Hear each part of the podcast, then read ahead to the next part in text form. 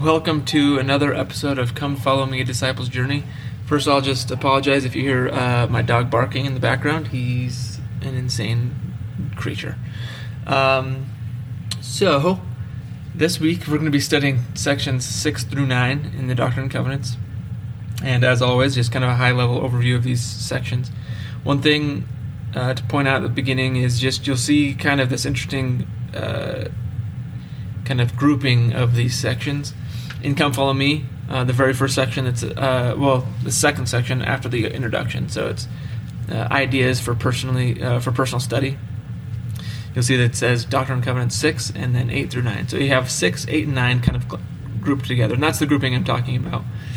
Uh, it, it, appears in other church uh, published um, materials as well, Institute Manual and other things, and it seems to be uh, to me because sections 6, 8, and 9 are given through Joseph Smith but to Oliver Cowdery. And uh, section 7 is revelation given to Joseph and Oliver um, about uh, John the Revelator, John the Beloved. So we'll get into that a little bit later as we talk about section 7 specifically. But that seems to be why they're grouped because section six, sections six, eight, and nine uh, are to Oliver. So uh, I, that's kind of the next thing I want to just discuss at a high level before jumping into each section uh, one by one.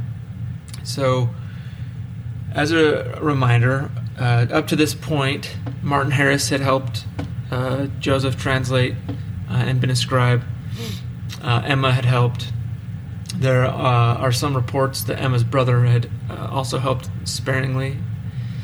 Uh, so, where we are now in section 6 is going to be April of 1829. Uh, so, it was the previous year, summer 1828, when Martin convinced Joseph to let him take uh, the manuscript. The manuscript is lost. Uh, Joseph then loses the ability to translate the plates, and Urim and Thummim are actually taken by Moroni and taken away from Joseph. And then uh, in September of 1828, those things are returned. But Joseph, for several months, uh, is unable to really spend time translating, mostly because uh, he does have to work for his family, and because he doesn't have a scribe. said Emma. Uh, this is when Emma uh, also may have helped some uh, again, and he was living and working well, he was living on a property owned by Emma's father, and they were near the Hale family. And so there's some reports that during this time Emma's brother helped a little bit, but they didn't. There was not much progress made from really the summer of 1828 until the spring of 1829. And I mentioned this in the previous episode when uh, talking about Section 4 of the Doctrine and Covenants. Section 4 of the Doctrine and Covenants was given through the prophet Joseph, but it's to uh, his father, Joseph Smith Sr. And uh, if you recall, Section 4 is about um, missionary work, really, and being and thrusting in your sickle, uh, being willing to serve and having desire to serve God. And that if you have that desire, you're called to work for Him, you're called to do His work. So, uh, before that section was, or that revelation was given to, to, to, jo- to the prophet Joseph, and he shared it with his father. Uh, a school teacher had moved in with the Smith family back in New York. So Joseph and Emma are living in Harmony, Pennsylvania. It's about, uh, I mean, I could be wrong. I'm going to guess it. I, so it was somewhere between 150 200 miles. So it wasn't terribly far, but far enough that a, a journey by foot or horse would still take, uh, you know, several days. Uh, so that's where they're they're located. While this is happening, so sorry, during that time, Oliver Cowdery, school teacher, moved in with the Smith family in New York. Joseph and Lucy Mack Smith. Uh, it's Oliver Cowdery. He's, you know, he's a teacher, so he's well educated, and the the excitement around what's happening with Joseph is starting to kind of be create a buzz um, with some some people who believe. Right? There's obviously these people who fought against Joseph, and these people who are putting up walls and fighting against him and the restoration of the gospel. but there was starting to be a little bit of a buzz of people who believed, and especially obviously where it originated back in New York in his hometown. And so Oliver starts to hear some of these things, and it kind of excited him. He wanted to know more. He would, he actually had asked uh, Joseph Smith Sr. Joseph Smith Sr. until Section Four of the Doctrine and Covenants, until that revelation was shared with him, was pretty tight-lipped because I think, I mean, if you put yourself in the father's shoes, here's a stranger. He seems like a nice young man, but a stranger nonetheless. And there's been, you know, some significant opposition to your son. And so you'd kind of want to hold it tight to the vest. And, but then section four is revealed and he says, basically, share the gospel. The field is right, ready to harvest. You have a desire to serve, then do it. So he leaves visiting Joseph when he receives this, goes back, and he then opens up more to Oliver. Oliver's really excited about it. He prays about it. Doesn't tell anybody that he's prayed about it. And and gets really excited and feels like God is calling him and urging him to go and help Joseph in his work in the translation of the Book of Mormon. So that's what kind of sets up sections six through nine. Because sections six through nine, if you read the headings, are all given relatively close. I mean, really close together. Uh, all of them. There may be some differences um, when when things took place, but uh, it does seem that all of them were given in April 1829, which is the month that Oliver arrives in Harmony to help uh, Joseph with the translation. So that's the setup here. Oliver waits till school season's over, school's over, and he is, immediately goes to Harmony. So that's that's the setup here and that's what's going to be that's what's kind of going on. Joseph is going to uh, actually.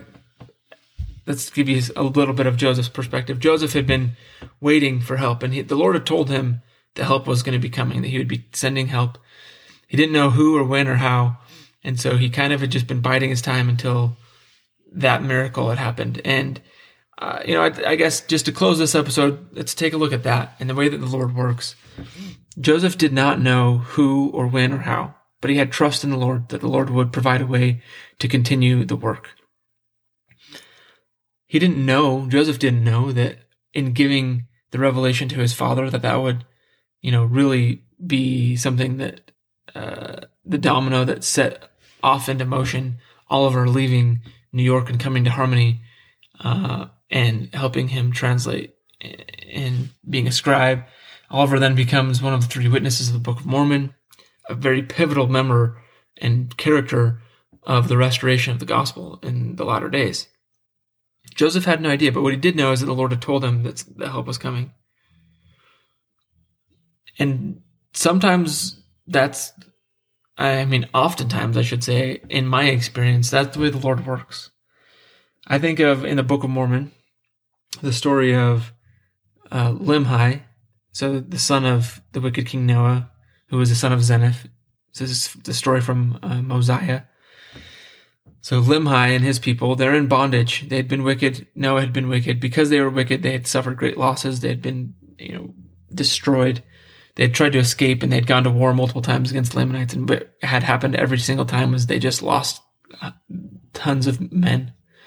So there's uh, orphans and fatherless children and widows and they're some they're in bondage to the Lamanites. And that time Limhi finally just kind of says, you know what, we need to repent and we need to turn back to the Lord. And, you know, or if if, if that means we're going to be in bondage, that means we're going to be in bondage. But at the time that he repents, at that at that moment in time, Limhi has no idea what the Lord is, is doing and preparing. And as he prepare, as he repents, what happens is back in the land of Zarahemla, where the Nephites are, some people are stirred up, and they want to go find this group that was led by Zeniff years before, who they hadn't heard from for since they'd left, and uh, it's uh, King Benjamin's son Mosiah is now the king, and it says that he they were he was wearied with their teasing, so they were obviously moved enough to keep saying, "Let us go, let us go, let us go." They they had been moved. They probably maybe they didn't even realize that they, that they had been moved by the Spirit because the Lord was preparing something. So back over with um, Limhi and his people, they have no idea that that's going on in Zarahemla.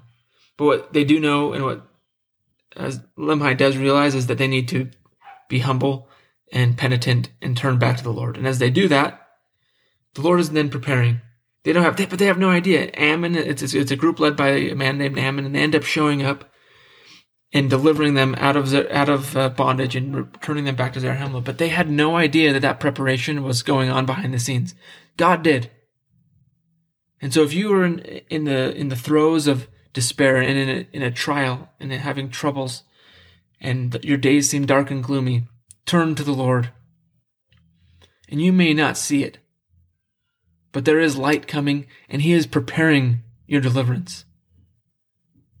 And some things take longer to prepare than others. Some deliverance takes longer to prepare. And just because you can't see it doesn't mean it's not coming. Joseph had no idea that it was going to be Oliver or that when Oliver was going to show up. But the Lord had promised him help was coming. And so he held on to that hope. And in the spring of 1829, Oliver Cowdery uh, comes into the life of Joseph and helps to translate the Book of Mormon and becomes a, a, a friend to Joseph when he had, I mean, when he was really lacking friends. Okay, so uh, the idea here, we're going to do an episode for each section, and they'll vary in length as normal. Um, this these chapters, these sections of the Doctrine and Covenants, I think I probably found more quotes and more things about these sections than any uh, week that I've done of the, of this podcast, including all of last year in Book of Mormon. And so I've tried to whittle things down so that I can be uh, not drag on too much for you, but still give you uh, some some great insight from general authorities, from prophets, uh, from my own readings, obviously, and hopefully that they, I can give you some help and guidance. But uh, remember this context as you are studying this week, and uh, obviously, as we go throughout this each section, I'll continue to give a little bit more context uh, for each section.